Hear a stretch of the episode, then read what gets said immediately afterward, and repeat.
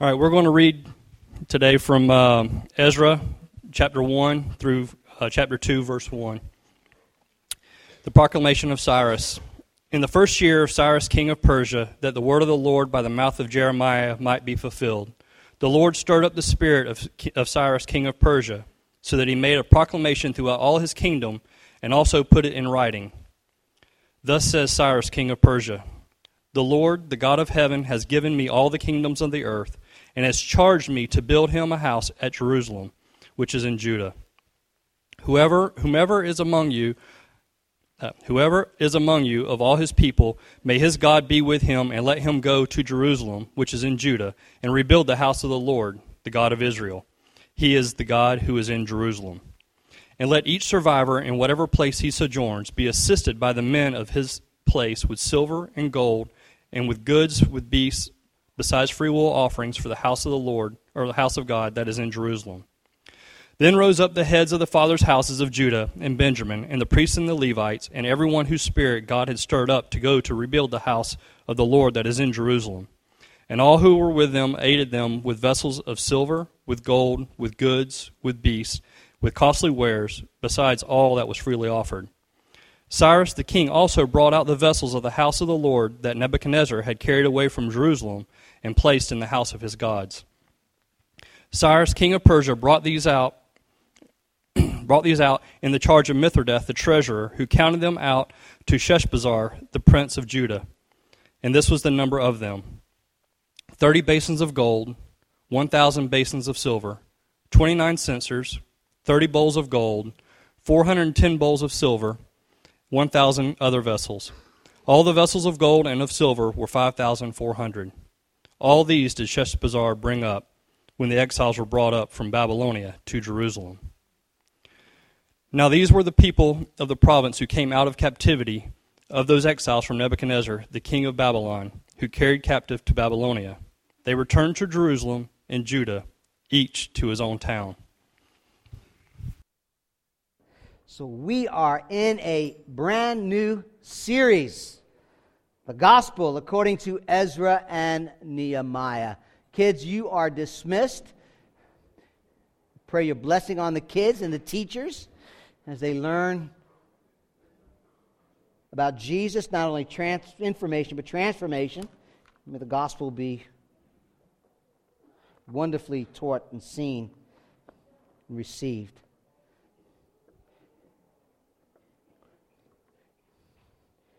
The Gospel according to Ezra Nehemiah. Take a little time to find it in your Bibles. Probably a book maybe you're not very familiar with.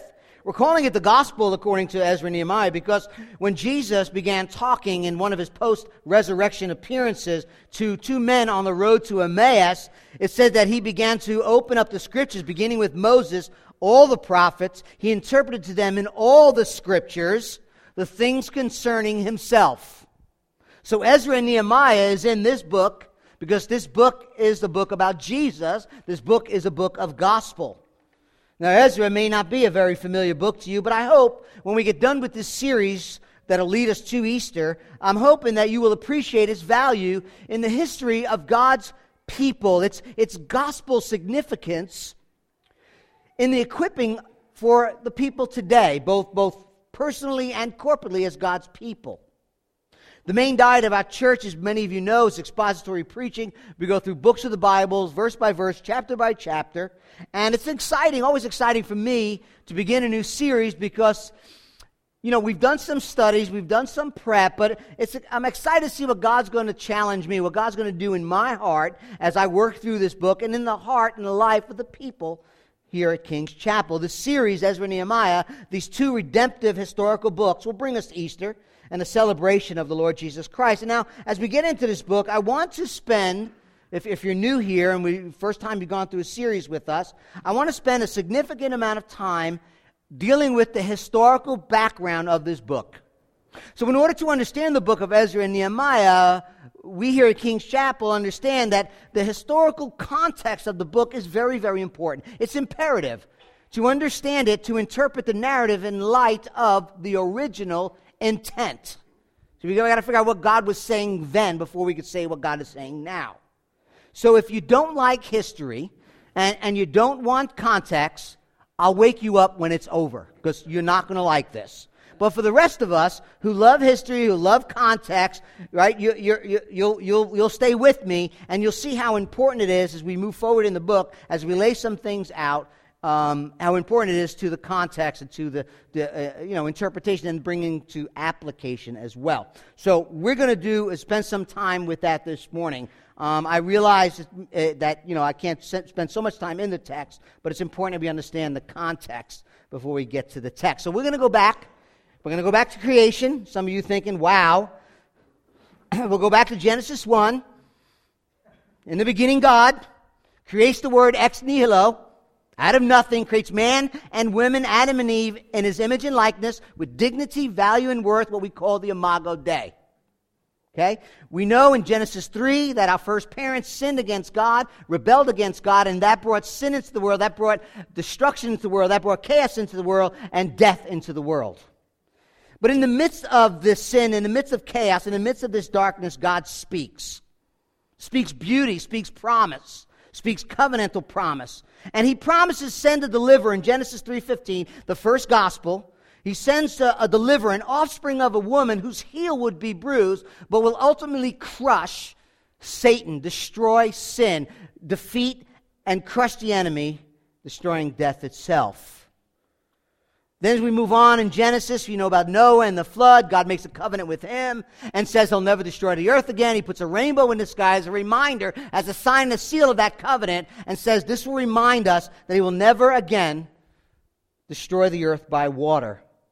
Then, if you know your Old Testament history, the Genesis moves on. There's Babylon. People settle in Babylon. They think they're cool. They want to build this, this tower and they want to be like God. They want to make a name for themselves. God looks down, laughs, and says, No, we'll have none of that, and confuses the language. And though God said back in Genesis 6, while all this was going on, that the wickedness of man, verse 5 of chapter 6, was great in all the earth, and that every intention, every intention, of the thoughts of his heart, heart was only evil continually. Bleak, I would say. Chapter 6, verse 6 of Genesis. And the Lord regretted that he made man on the earth, and it grieved him to his heart. Man, when God looks down and is grieved about our sin, things are bad. But God could have wiped us all out, but does not abandon his creation, but calls Abram who later will become Abraham, the father of many nations, says, Come out of that pagan city, and I will send you to a place. I will show you where you will go, and you will go to a land. And God makes a covenant with Abraham in the continuation of Genesis 3.15, and he says to him, I will give you the land of promise. And he makes a covenant with him. He says in, in Genesis, You will be a father of a multitude of nations. You will be fruitful. I will make you into a nation. Kings will come from you. I will establish my covenant between me and you and your offspring after you from generation to generation for an everlasting covenant. I will be your God. Not only to you, but to your offsprings after you. I will give to you the land, the land of Canaan, for an everlasting possession, and I will be your God. And the calling and this covenant began this great era of the patriarchs. And this unconditional covenant promise began really in Genesis, then Abraham, and now is on to his children, Isaac and Jacob. Receive this promise, this covenantal promise to their father Abraham. We know in Genesis that Jacob had 12 sons. They become the 12 tribes of Israel. One of the sons is Joseph. You know the story. Multiple uh, color of, uh, coat of many colors. His brothers grab him, beat him up, throw him in a pit, leave him for dead, and then sell him to Egypt and tell dad he's dead.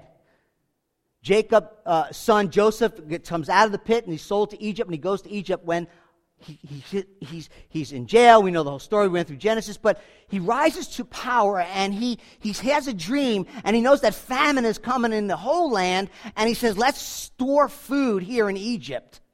And the king thinks it's a great idea, and Joseph begins to store food. And because God is a God of, of, of sovereignty, he sends the famine, and that forces Jacob and his sons to leave the land of promise and go to Egypt for food, where they meet Joseph. You know the story. And Joseph feeds them. And this clan, this family, this promise continues because they've eaten, they're not starved, and they're saved, and they're in Egypt, and they wind up living in a place called Goshen. not Goshen, New York, if you're from around here. That's about two miles south of here. But Goshen in Egypt. And they're there. And Genesis ends with Jacob dying and his sons living in Goshen, saved from the famine. Exodus opens, there's a new king. Doesn't know nothing about Joseph. He cares, the only thing he cares about as years go on is he sees the Israelites who are now living in Goshen multiplying like rabbits. They're like all over the place and it freaks him out. It's like, oh my word, look at these people. They're growing and growing. They're going to conquer us. We need to do something. They start suppressing them. And, and he starts putting them in slavery and treating them harshly in the land. And they cry out, oh God, we're in slavery here. And what does God do? God raises Moses. You know the story that Moses is born, they're killing all the male uh, uh, Hebrews, and Moses put in a little basket and he's sent on the river, and Pharaoh's daughter finds him, and he's raised up in Pharaoh's home. Years later, he sees them beating up a Hebrew. He gets angry, he kills an Egyptian, and then flees to Midian for 40 years, and then he meets God face to bush, right? The burning bush. And he says, Who are you? I am who I am. But I want you to go. I want you to go back to Pharaoh and tell him I am sent you and that he better let my people go. Pharaoh says, I ain't going for that. Moses said, You better let him go. Ten plagues come. And remember, as we looked at Genesis a few months ago, or how whenever it was, that Moses did not just go to Pharaoh and say, Let my people go. He always said, Let my people go so they may serve their God, so that they may worship their God, that they may worship God. Let my people go. Pharaoh wants nothing to do with it, so he sent 10 plagues. You know the story? 10th plague, firstborn dies, and they rush out, right? They leave the land of Egypt. They're headed to the promised land. They get to the Red Sea. God parts the Red Sea with a miracle. They go through dry land. The sea comes down and kills all the Egyptians. But Moses, because of sin, after wandering in the desert, well, actually, while they're wandering, what happens? In, what's really important then? You remember? God goes, tells Moses, "Come on up to the mountain." And it gives them the Mosaic covenant, that promise, the law. Remember, always remember, when God gave the law to Moses in Exodus, it was after he delivered them, it was after their redemption, it was after they were saved. And then God says, This is your obligation. This is how this relationship's going to go now that you've been brought through out of slavery into, or at least leading into the promised land. And they're like, yo, we're so excited. We're free. We hear the whole law of God. And then in Moses, excuse me, in Exodus chapter 19, they hear all the law and they say to get all the leaders together. And it cracks me up every time I read this. It says, then all the people answered together after hearing all the law and said, all that the Lord has spoken, we will do. like, no. They probably sinned before they went to bed that night, right? The law is good, the law is holy, but we're sinful and we're rebellious. And the law is given so that we can see how much we need grace, how much we need mercy. Right? Wet paint, don't touch. Yeah, yeah. You know what I mean? Uh, so uh, it's pointing to the Messiah. So on the evening of the eve of going into the promised land, Exodus closes, and what comes next? Joshua. Because Moses is like, yo, Moses, you see the promised land? You sin against me, you're coming home. And we feel bad for Moses. Got to see the promised land, but never entered into it. But he went to be with Jesus, so that's always a good thing. So he dies, and Joshua, the mighty warrior, book opens up. Joshua is what? Conquering lands. Given back the promised land. I mean, given to the promised land. The promise of God coming true. They take over the land. They, the walls of Jericho fall down. All the little peas are running around the wall. You know the story, Veggie Tales for those who don't have kids. Um, and, and, the walls come tumbling down, and Joshua's all about the conquering of the land. All the 12 tribes get their land, and they're in the promised land. They're settled down. Wish the story ended right there, but it doesn't. They're settled in the land, but you know what? They get complacent, they get rebellious. Judges closes, and, I mean, excuse me, uh, Joshua closes, and Judges open up. God brings judges into the land to, to draw these people back to their, from their rebellious ways. That's what judges is all about. These regional leaders are raised up in the land of Canaan to give them, uh, to, to keep them, calling them back to their God. What would happen in Judges is Israel would rebel against God. God would discipline and sometimes send my, little, little army excursions into beating them up and disciplining them. They would say, Oh my word, we're all beat up and bleeding. They would, say, would say, I'm sorry, God, I'm so sorry. And then, please deliver us. And God would raise up a judge. And God would bring them victory and bring them back to their God. Sounds like my life. But anyway, and the last verse in the book of Judges summarizes what was going on in those days. It says, There was no king in those days. Everyone did what was right in their own eyes. So everybody's doing what they right in their own eyes. There was no king. So Samuel opens up after Judges, and now we have the last judge and, the fir- and the, a prophet. And, and Samuel comes on the scene, and, and he's, he, he's there, and they're all crying out, we, we, want, we don't want judges anymore. We want a king. God's like, I'm your king. No, no, it's not good enough. Everybody else has a king, and we want a king. God's like, I'll be your king. Uh, you just follow me. No, no, no. We want to be like everybody else. So God's like, all right, you know what? You want a king? We'll give you a king. All right, you want a king? We'll give you a king. And who's the first king? Saul. You know what the Bible says about Saul? The Bible said that Saul was a handsome young man. In fact, there was not a man among the people of Israel more handsome than he. This is what it says. From his shoulders upward, he was taller than all the people. So Saul's like jacked, right? Muscles everywhere. He's ripped. He's got blue eyes. You know, he's a handsome dude, bulging all over the place, you know, strong and muscle guy. And like, yeah, that's our guy right there. That's the guy we want. Yeah, he did you. Okay. When you're older, okay? Anyways, knee to the ruler. He, he, he's a king, but because he's got all this going for him, him before him and after him, men like that many times uh, don't want to bow their knee to the king, the real king, the creator and the ruler of the universe.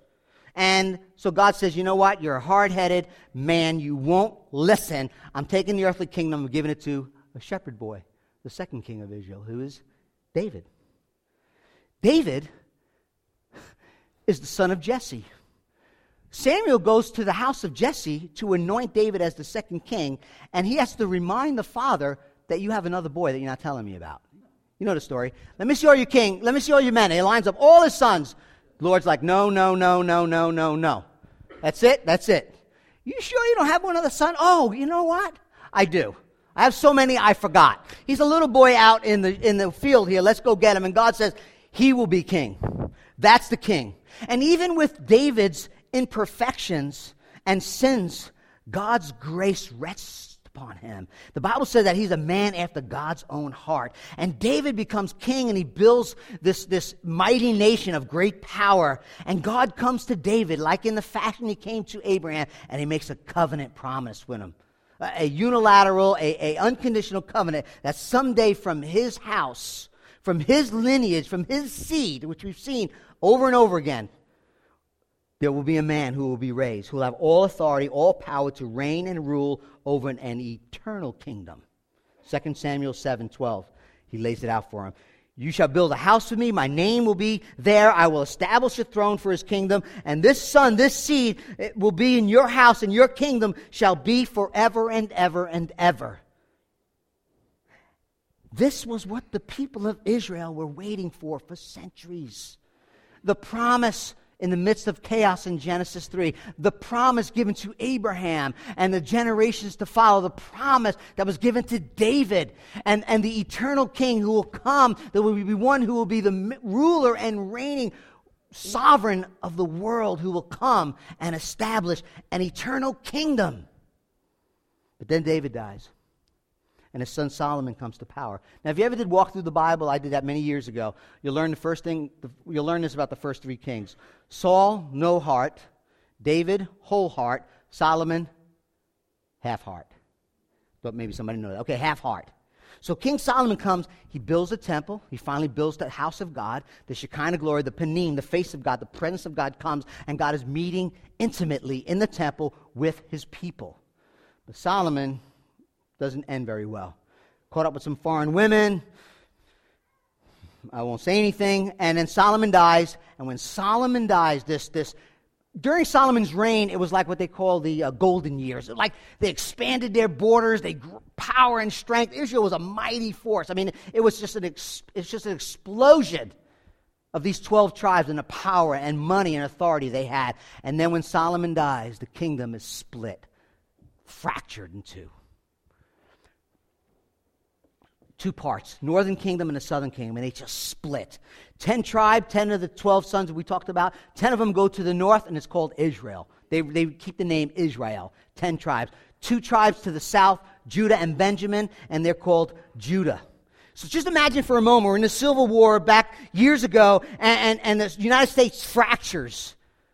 Uh, to the south and to the north, you have two separate entities rather than the United States. And this is what's going on in that kingdom.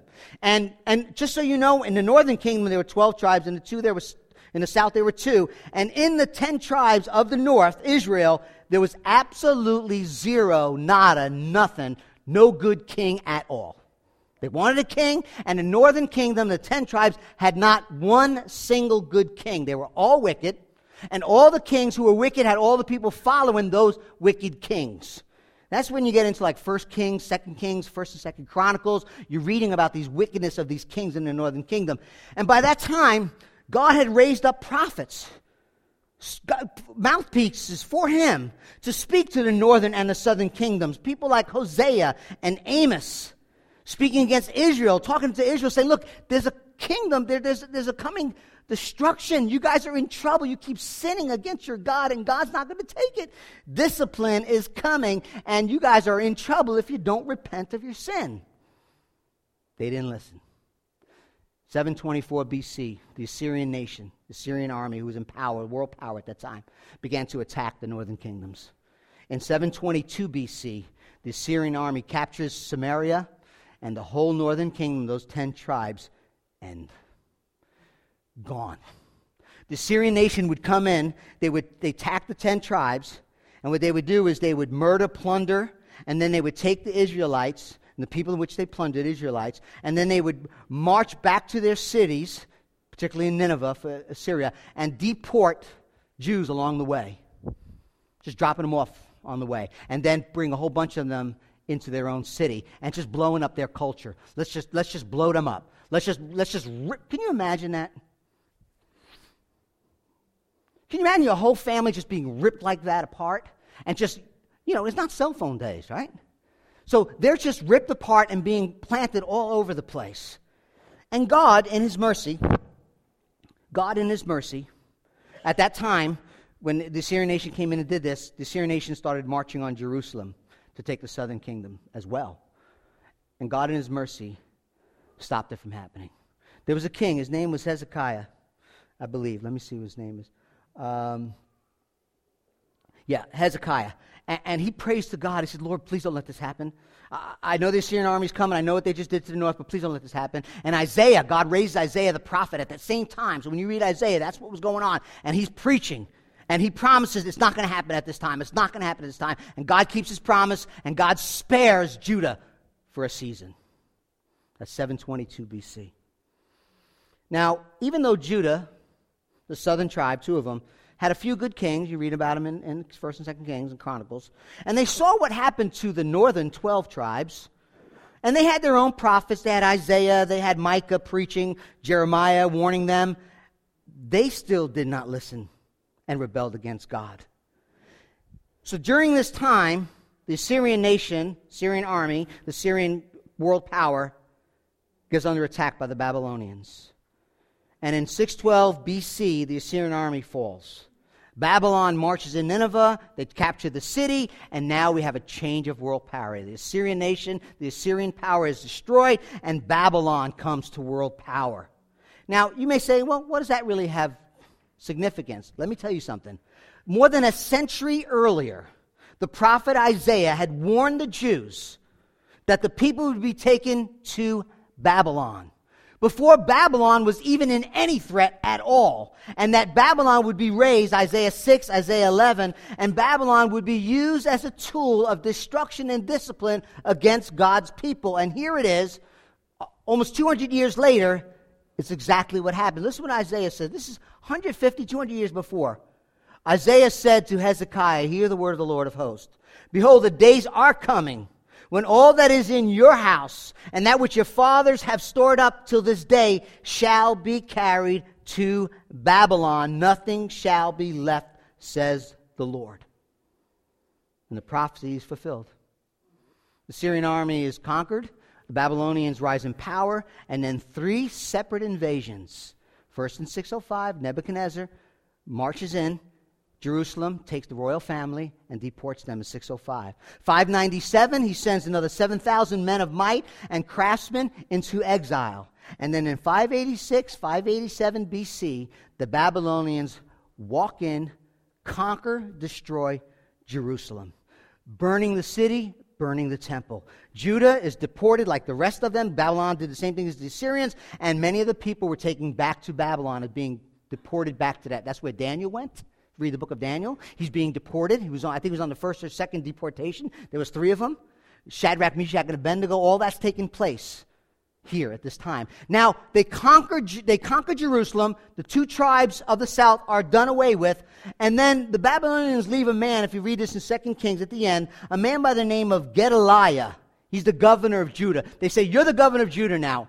No one likes him. You can imagine. The place is burning down, all your people are gone, everything's being deported. We got a governor, we don't really care.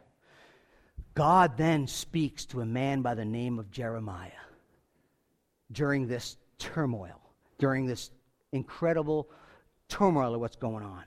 And, and they call him the weeping prophet. And the reason why they call him that is because he has no good news. You know, it just has nothing good to say. It's always destruction, but he's the mouthpiece of God. And he starts talking destruction prophets are raised and go, you know what? We're going to be in exile for only two years. Thus saith the Lord. Jeremiah's like, don't listen to that idiot. That is not true. You're going to be in there 70 years. So settle down. 70 years you will be there. We're going to read that in a moment. 70 years. They don't like him either. They like two. I don't two, 70. I mean, I'll take two over 70. So they try to kill him. Jeremiah goes to Egypt where he dies. So when you get to the middle of the 500s BCs, where we will be, I want you to feel this, okay? I did all this for a reason. Number one, the city of God is burned to the ground. The city of God is destroyed. The people of God have been murdered, plundered, taken into captivity, spread like seed all over the world. Feel that. The mighty nation that God delivers in this massive exodus out of Egypt, millions of Jews that have been given to the promised land are now scattered to the uttermost parts of the earth by different world powers. It looks like all the covenant promises of God, all the things that God had said, that God made promises to his covenant people, are dead, burned, and gone. Feel that. Abraham's around 2000 BC, don't roughly. Here it is 1500 years later. Destruction burned to the ground. Now we're in the middle of the 500s BC, actually 539 BC, while they're in captivity. One year before Ezra opens up in 538 BC, the Babylonian army is conquered by the Persians. King Cyrus, uh, Cyrus conquers Babylon and defeats the Babylonians, and now the world power during the reign uh, or during the time of Ezra and Nehemiah is the Persians, one year before the book opens up. In fact, the entire book of Ezra and Nehemiah takes place during the time of the Persian Empire. These two books in antiquity were really called the Ezra and Nehemiah book, one book. To the Hebrews, it's one book because they, they're simultaneously pointing to they look they're simultaneously pointing to the restoration of God's people, both the temple and the walls. So the book of Ezra, if you're there, you'll see ends begins, excuse me, at the end of Second Chronicles. If you look down at Second Chronicles, the last few verses are the very same verses that Ezra opens up with. We'll talk about that next week. We don't have time for that. And both books so Second Chronicle closes deportation. Ezra opens up, and it's 70 years later. 70 years later.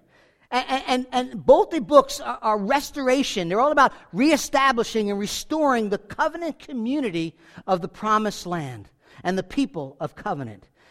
Okay? So the book of Ezra and Nehemiah is all about going back. The book of Ezra and Nehemiah is all about the new Exodus. The book of Nehemiah is all about the second Exodus of God's people who were in captivity and now going back like they were in Egypt. They're going back to the promised land. They're returning back to what God had promised. They're returning back and seeing before their very eyes God fulfilling his promises to Israel. So Ezra, who's Ezra? According to Ezra 7:10, Ezra was a priest.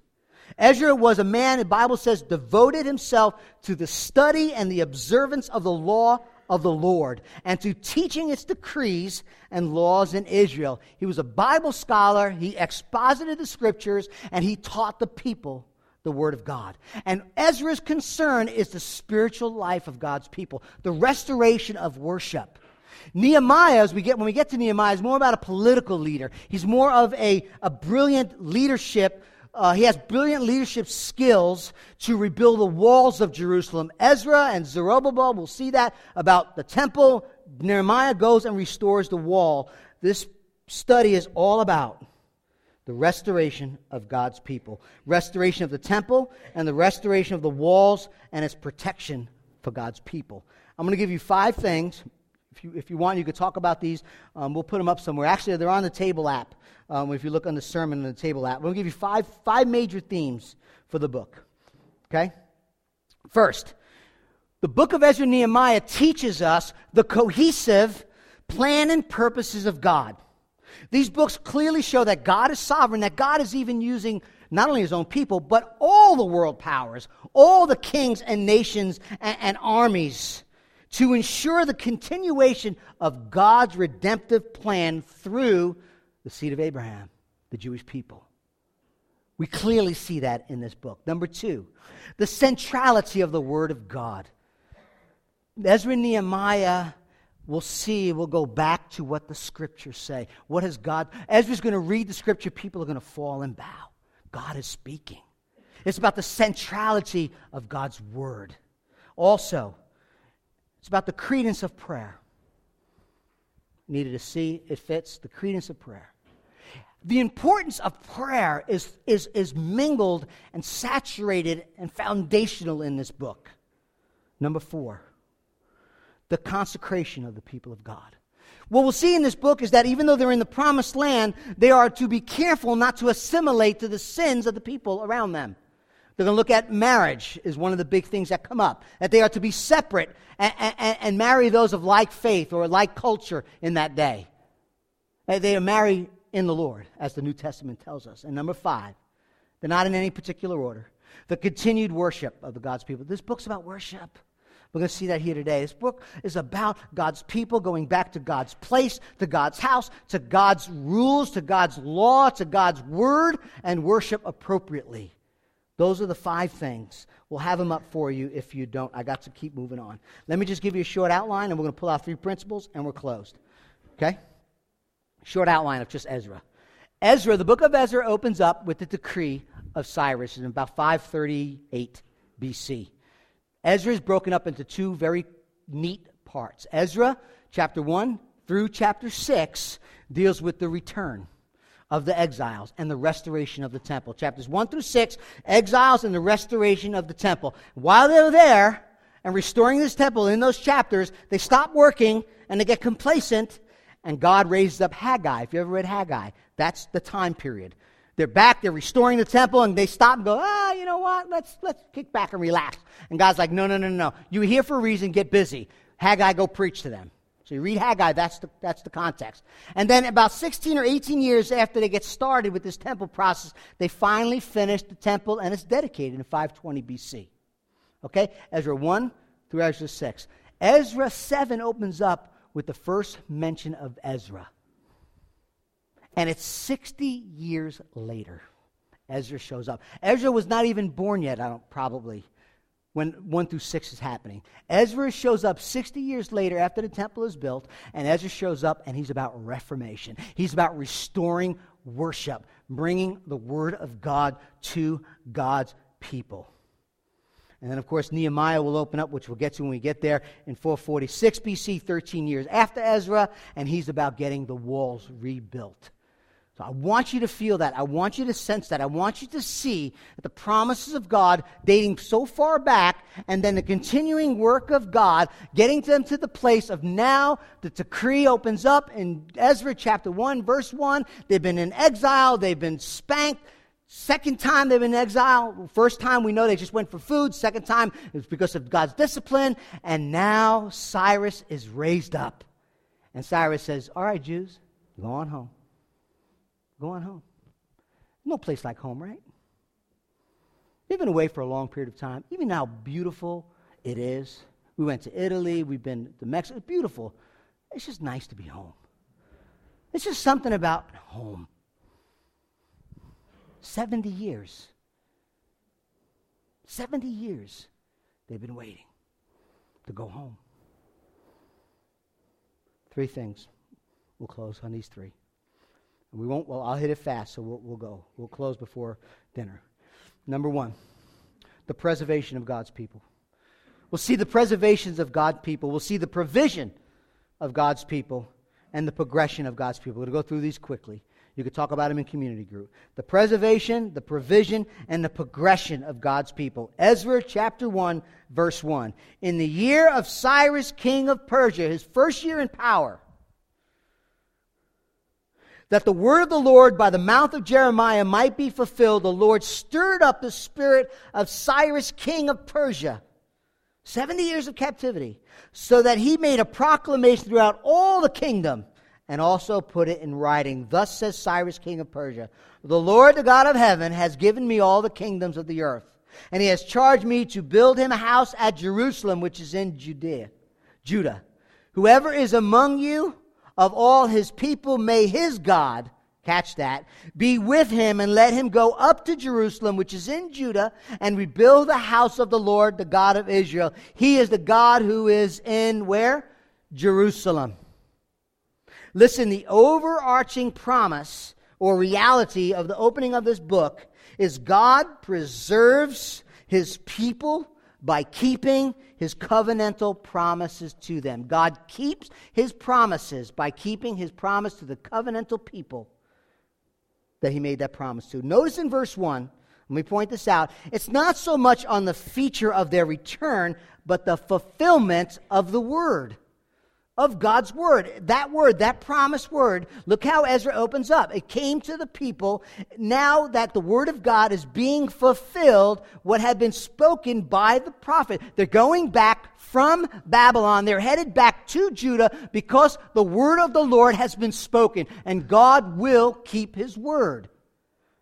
The prophet, while they were headed into exile, stood up and said these words 70 years earlier. For thus says the Lord, when 70 years, this is Jeremiah 29:10, a verse that is thrown around with incredible disregard to context. I'm sorry to say that, but it is. Well, thus says the Lord, when 70 years are completed in Babylon, I will visit you and I will fulfill to you my promise and bring you back to this place. For I know the plans I have for you, declares the Lord, plans for welfare and not for evil, to give you a future and a hope. Then you will call upon me and come and pray to me and I'll hear you. You will seek me and find me. When you seek me with all your heart, I will be found by you, declares the Lord, and I will restore your fortunes and gather you from all the nations, all the places where I have driven you, declares the Lord. I will bring you back to the place from which I sent you into exile. That's the context. Oh God, and nothing will ever happen to me because you look at the promise you made. No. God's promise is He will always fulfill His promises to you. God's promise is that he, everything that's happened in trial, difficulties, good, the bad, the ugly is for your good. But let's not claim this something that's not meant to be. So people use this, but the reality is God is sovereign. God is moving on the heart of King of Persia to fulfill his promise to the Jews, to preserve his people that he had graciously called out beginning with Abraham, and that he, he said, for no really reason, but because of grace, have I called you my people to myself. Folks, th- this, is, this is not a wimpy God who stands back and, and just says, Oh man, I hope Cyrus will listen to me. I, hope he. Uh, Jeremiah did say 70 years ago, it's been 70 years. Uh, Cyrus, you, uh, let's see what he does. That's not what we have here. Proverbs 21 says, The king's heart is a stream of water in the hand of the Lord. He turns it wherever he wills. In fact, Ezra chapter 1, verse 2 is a hammer blow to God's keeping his promises. Do you know in Isaiah 44, again, hundreds of years before, before Cyrus was even thought of, probably by his parents, it says, I will raise up Cyrus this is what Isaiah is saying. He will be a shepherd. He will fulfill all my pleasures, and I will rebuild the temple. You can read it for yourself, Isaiah 44, 28. The book of Ezra and Nehemiah is about that fulfillment. Jeremiah's word, Isaiah's word. Now, let, let, let me just read to you so you could just kind of grasp what this must have meant. Second Kings, uh, Second Chronicles, Second Kings. This is what happened in the fall of Judah. Just let me read a couple verses, just a few. This is 70 years ago. Nebuchadnezzar, the king of Babylon, all the armies laid siege to it. Famine struck the city. There was no food for the people in the land. They breached the city. All the men of valor fled at night. The Chaldeans pursued the king and took him and captured him and passed sentence on him. They slaughtered the sons of Zedekiah before his eyes. They plucked his eyes out and bound them in chains and took him to Babylon. They burned the house of the Lord, the king's house, and every house in Jerusalem. All the great houses were burned to the ground. They plundered the cities. They went into the temple. They drew out all the, the bronze and the, and the stands and the, and the pieces and the shovels and the stuff and the dishes, everything in the temple, and they brought it to Babylon and they murdered everyone. I mean, that's what it says. What that tells me is no matter how bad things are, no matter how difficult things may be, no matter what's happening around us, God will preserve his people by keeping the promises that he made to them. Now, I realize it's easy to say we claim the promise of God and we have our promises, and that's good. But when trial comes and darkness comes and chaos comes and brokenness comes, it's so much harder, is it not? But this is teaching us God keeps his promises. This is a reminder that nations armies, countries, rulers, dictators, and yes, even presidents will come and go, but God's people will be preserved. That's what this is telling us. God's word, God's people will never, ever, ever be annihilated. Why? Because in the midst of sin and brokenness and rebellion, even their own, Israel, even their own,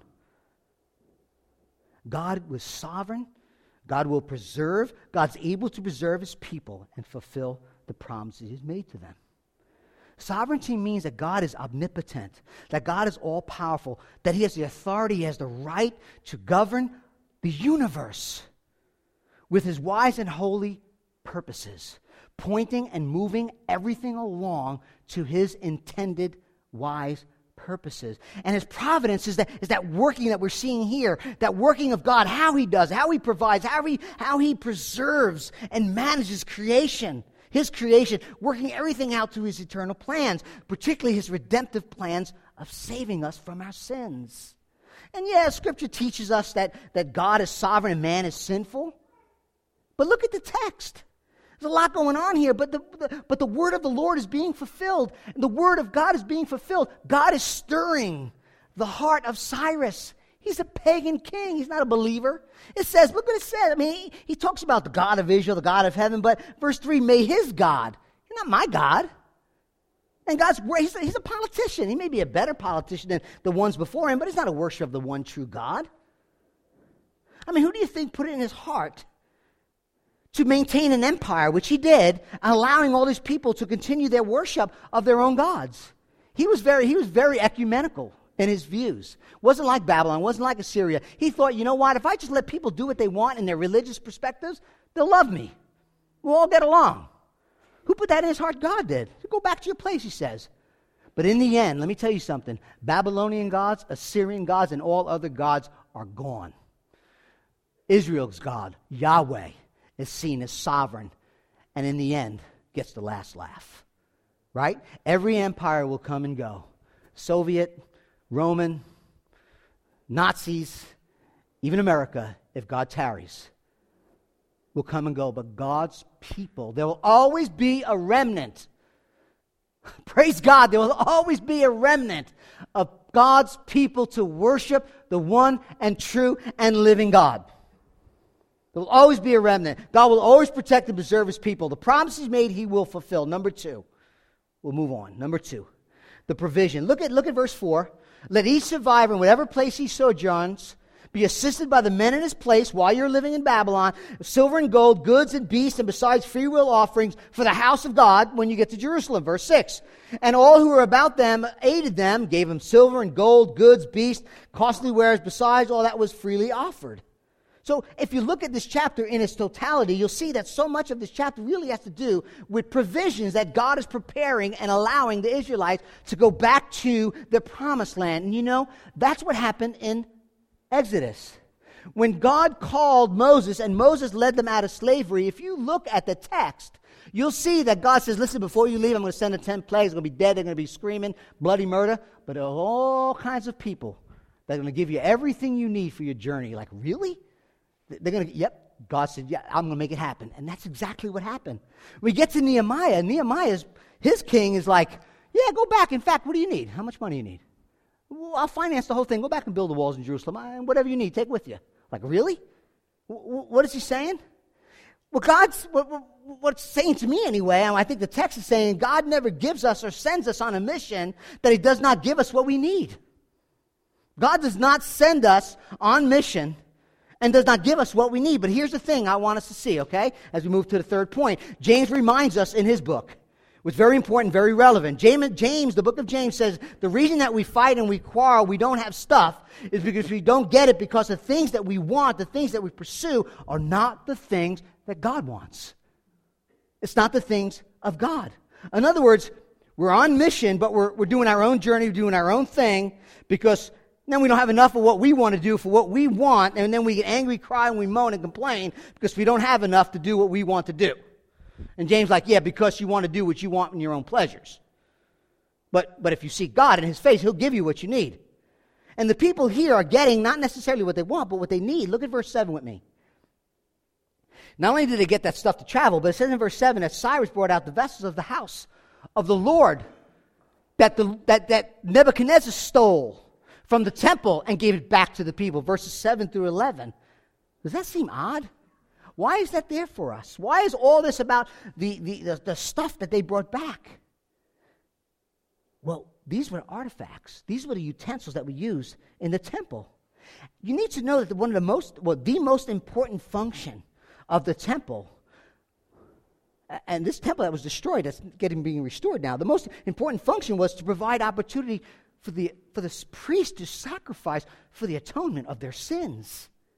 The Day of Atonement, the high priest would come in and, and sacrifice and, and slaughter, and, and, there would be a, a, a, a an atoning work of, uh, of sin for himself and then for the people. And before the exile, while they're in Jerusalem, the Israelites were assured that during this Day of Atonement, during the sacrificial religious system that was given to them, for the moment, they were forgiven.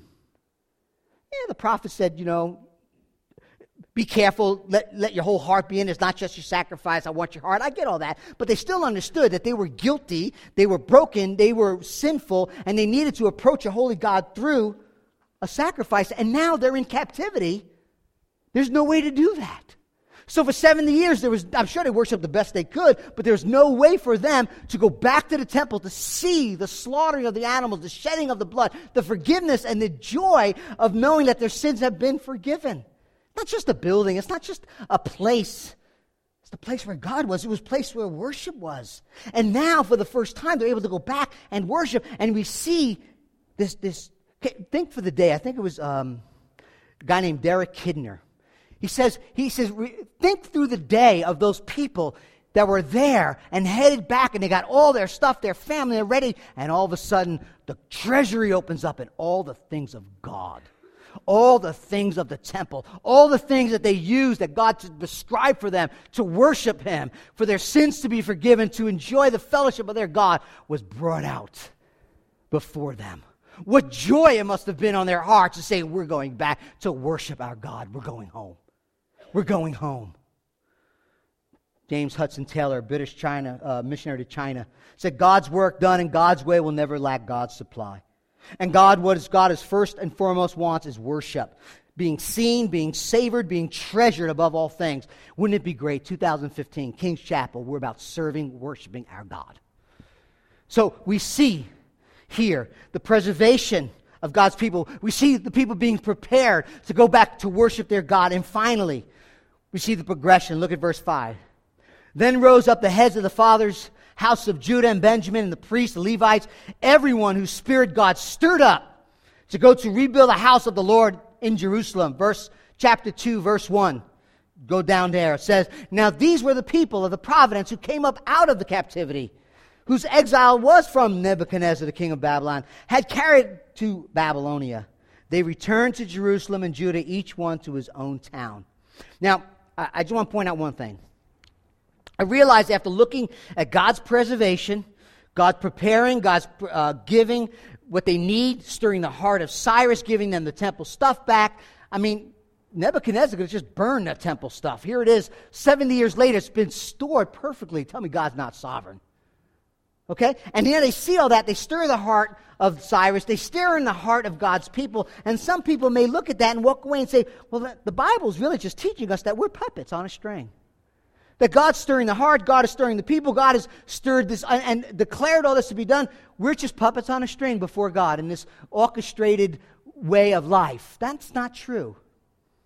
What we see here is God stirring and men and women progressing, men and women responding. The people had to get off their couches and travel a long distance. Ezra is saying, Look, God is sovereign, God has spoken, his plans no one will thwart, but people move. Look, chapter 2, verses all the way down, we're not going to read all those names, but those were all the people that went. So we, you know, I, I, think sometimes, depending on your bent, your theological position, maybe your experience, um, maybe you know how you're wired, we tend to fall on two extremes when we read stuff like this. We say, look how God is absolutely sovereign and his promises will always come to be. He moved on the heart of the king, he moved on the heart of the people, he's finished what he started, he promised, he's stirring everybody up, and all that's true. So then we say, his determined, his will will come. What, what does it matter what we do? His, his, his, there's nothing man can do to change his plans, and that's true, so we just sit back. And we wrongly conclude that God is in charge, so what we do doesn't really matter, and that's not biblical at all. The author goes to great length to say these are the families we're talking about. Look, you can read the names 2,500 years ago. Ezra says, here are the people that came up. So it matters. And yet some people see this and say, you know what? It does matter. In fact, our choices are real, which they are, and they have great consequences, which they do. So therefore, God limits himself and God holds back some of his sovereignty, or he's not really sovereign. He's not really in control. That's not true either. In fact, there's a heretic teaching of someone who, uh, by the name of Gregory Boyd, is in one of them, who teaches open theism. It's heretical. It's a lie. They say either God voluntarily limited himself because the knowledge that he has, uh, the people's free will, they have free will, therefore God's got to know, you know, kind of just like really not know what's going on in order for your decisions to be real, or God really doesn't know. He knows every particular thing that could be done, but he's not sure what you're going to do until it's done. Both are wrong, not Scripture. What you see in all of Scripture is God is sovereign. He is powerful. He's all powerful. He has the right and authority govern all things, and we are still responsible. Our choices matter. If you can't figure it out, join the club. But those two tracks run equally along Scripture. In the book of Acts, we were looking at chapter 27. Remember, Paul's on the ship. The ship is being banged around. Looks like they're going to sink. God says, Don't worry. You guys are going to be just fine, Paul. I will spare you. Right? Remember that? He said, Take courage. Not one person's going to die. And then he said to everybody, and Paul goes, says everybody, Listen, take courage. Stay on the boat. If you stay on the boat, not one single hair will be ruined.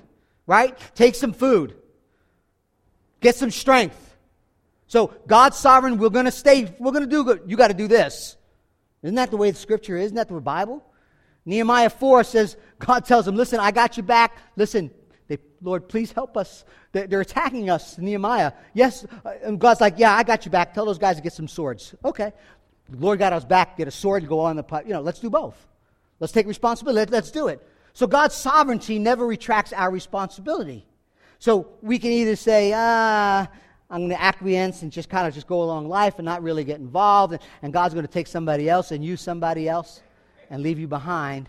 Or we're going to be one of those people who think, I could do this better. I really, I'm a much better God. God, you really don't know what's going on? Obviously. Look around, and then you become a worry wart. You're freaking out all the time because the whole place looks chaotic, and you think, no one's in control around here, so I am going to have to be. Ulcers, heart attacks, and all that other stuff. You want to be your own God. The Bible says God is sovereign relax. You know, with all the turmoil going on in America, and there is, and, and, and, you know what? We should fight for what's right. We should honor the king, uh, pray for the president, fight for things in our school. All those things are good. But let not the people of God be so anxious that they're not settled that America may come and go. God's people will be preserved. Let, let, let's stand on that truth and still fight for what's right. But let's not be so anxious now, the, the people in our text knew what God was up to when the king gave his decree. They knew God was preserving them, they knew that God was providing for them. Why? Because he's sovereign, so they responded in obedience. The sovereignty of God not only gives peace in my soul, but moves me to obey. Because God is sovereign. Okay, so I mean, I, I, want you to see that. You just can't sit back. One of the, one of the great verse, and um, we'll end in this verse, Philippians chapter 2. A good verse to remember. God's working, God's sovereign. We have responsibilities. Philippians chapter 2. Therefore, my beloved, as you have always obeyed, so now, not only as in my presence, right? Obeyed, you got to obey. Not only in my presence, but much more in my absence. Work out your salvation. It's not yours. You didn't earn it. You can't lose it. It belongs to God. But work it out with fear and trembling, for it is God who works in you both to will and to work to do of his good pleasure. Okay? Salvation is one hand, sanctification, there's a working with God. He's still sovereign. I still have responsibilities. Let me end our study with this. Just like when we studied Moses, we did a gospel according to Moses, and we saw this great exodus from Egypt. We said that Jesus was the greater, Jesus was the better Moses. Jesus, unlike Moses, who delivered the people from the tyranny of the Egyptian, Jesus, the, the greater Moses, delivered us from the power and penalty of sin and death. But here today, we're reminded, as the people are in this mass exodus, this second exodus, and they're en route to Jerusalem for worship, centuries later, on the road to Jerusalem for the third time, the real king, the ultimate king, the ultimate deliverer, the ultimate promised one, turns to his disciples and says, We're going to get to Jerusalem, and let me tell you what's going to happen when we get there. Mark 10. They were on the road going to Jerusalem, and Jesus was walking ahead of them. They were amazed, and those who followed also afraid. And taking the twelve, he began again, the third time, to tell them what's going to happen. He said, Listen, we are going up to Jerusalem. We're headed to Jerusalem. And the Son of Man will be delivered over to the chief priests, the scribes. They will condemn him to death. He'll be crucified, right? And deliver him over to the Gentiles. They will mock him, spit on him, and flog him and kill him. But three days later, he will rise again. That text tells us that Jesus was walking alone, which is customary for the rabbi in that day, right? But something very different going on. Jesus was headed to Jerusalem. The reality of the cross and all that was involved was before him. He was determined, he was adamantly focused, and he was headed, and the disciples were amazed, and others were afraid. And I think they saw in Jesus, because in Luke 9 it says he set his face to Jerusalem. They knew, man, that dude is adamant. He is headed one place and one place open, one place only. And what's going to happen to him there? He's going to be murdered. Isaiah says about Jesus, his face was set like a flint, unmovable. He was absolute, with absolute resolute and determined and adamant not to deter. Though suffering lie ahead, he knew it, and his disciples knew it, and the crowd knew it, and that was that strange elephant in the room. He was determined, Jesus resolved to go forward. He was going to Jerusalem also. I was reminded this week by Chris Caggiano he said, In Ezra, we have a contrast of the many going to Jerusalem and the one, the true one, the better one, Jesus, who went to the cross, the one for the many. Not to the temple or to restore the temple, but as the temple. Not as a continuation of sacrifices, but the once and for all sacrifice for sin. The Bible says in Hebrew that Jesus sacrificed once it's all that's necessary. Once a final sacrifice and then sat down, the right hand of his Father, completion, done.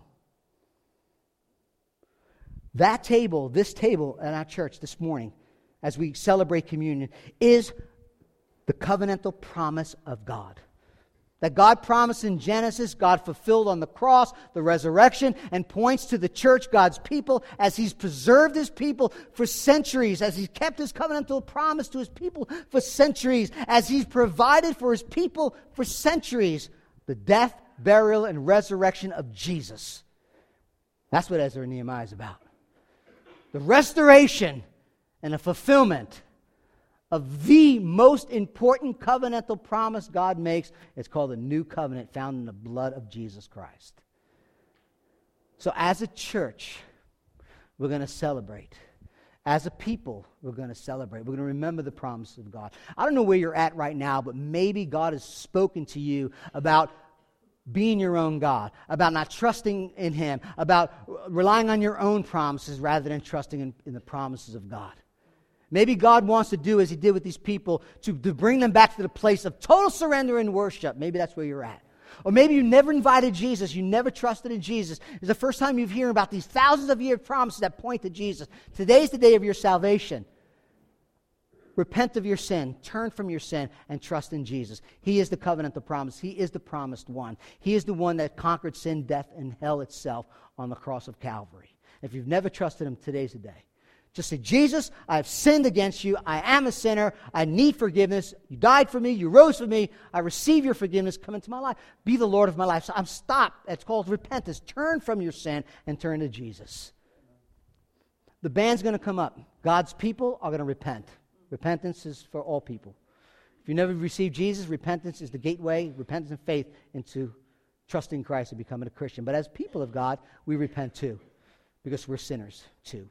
So we need to repent, whatever it is God's calling on your heart. So w- the band's going to play. We're going to quietly, in our own hearts, repent, confess, and repent of our sins. And then we're going to come and we're going to celebrate the Lord's covenantal promise.